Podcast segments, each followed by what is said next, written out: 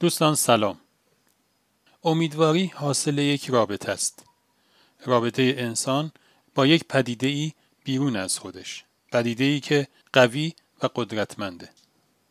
حالا هر چقدر که این پدیده قدرتمندتر باشه امیدواری انسان بیشتر میشه.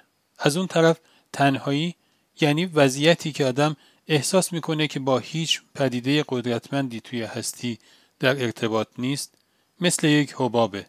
این حباب همینجور بزرگتر و بزرگتر میشه تا آدم رو به ناامیدی میرسونه. ناامیدی که آدم دیگه توی زندگی خودش هیچ خیری نمی‌بینه و انگار نشسته و منتظر مرگه. ولی این حباب با همه بزرگیش و با همه خطرناکیش با یه سوزن ریز میترکه. این سوزن ریز دست یک دوست خوبه.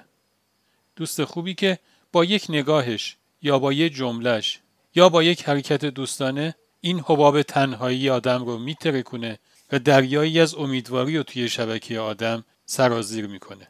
انگار نه انگار که اصلا تنهایی وجود داشته یا ناامیدی وجود داشته. همون اتفاقی که توی داستانه که دوست روز تنهایی اون دوتا شخصیت وقتی که در اوج ناامیدی همدیگر رو پیدا می‌کنن همدیگر رو درک می‌کنن و با هم همراه میشن میشن مکمل همدیگه.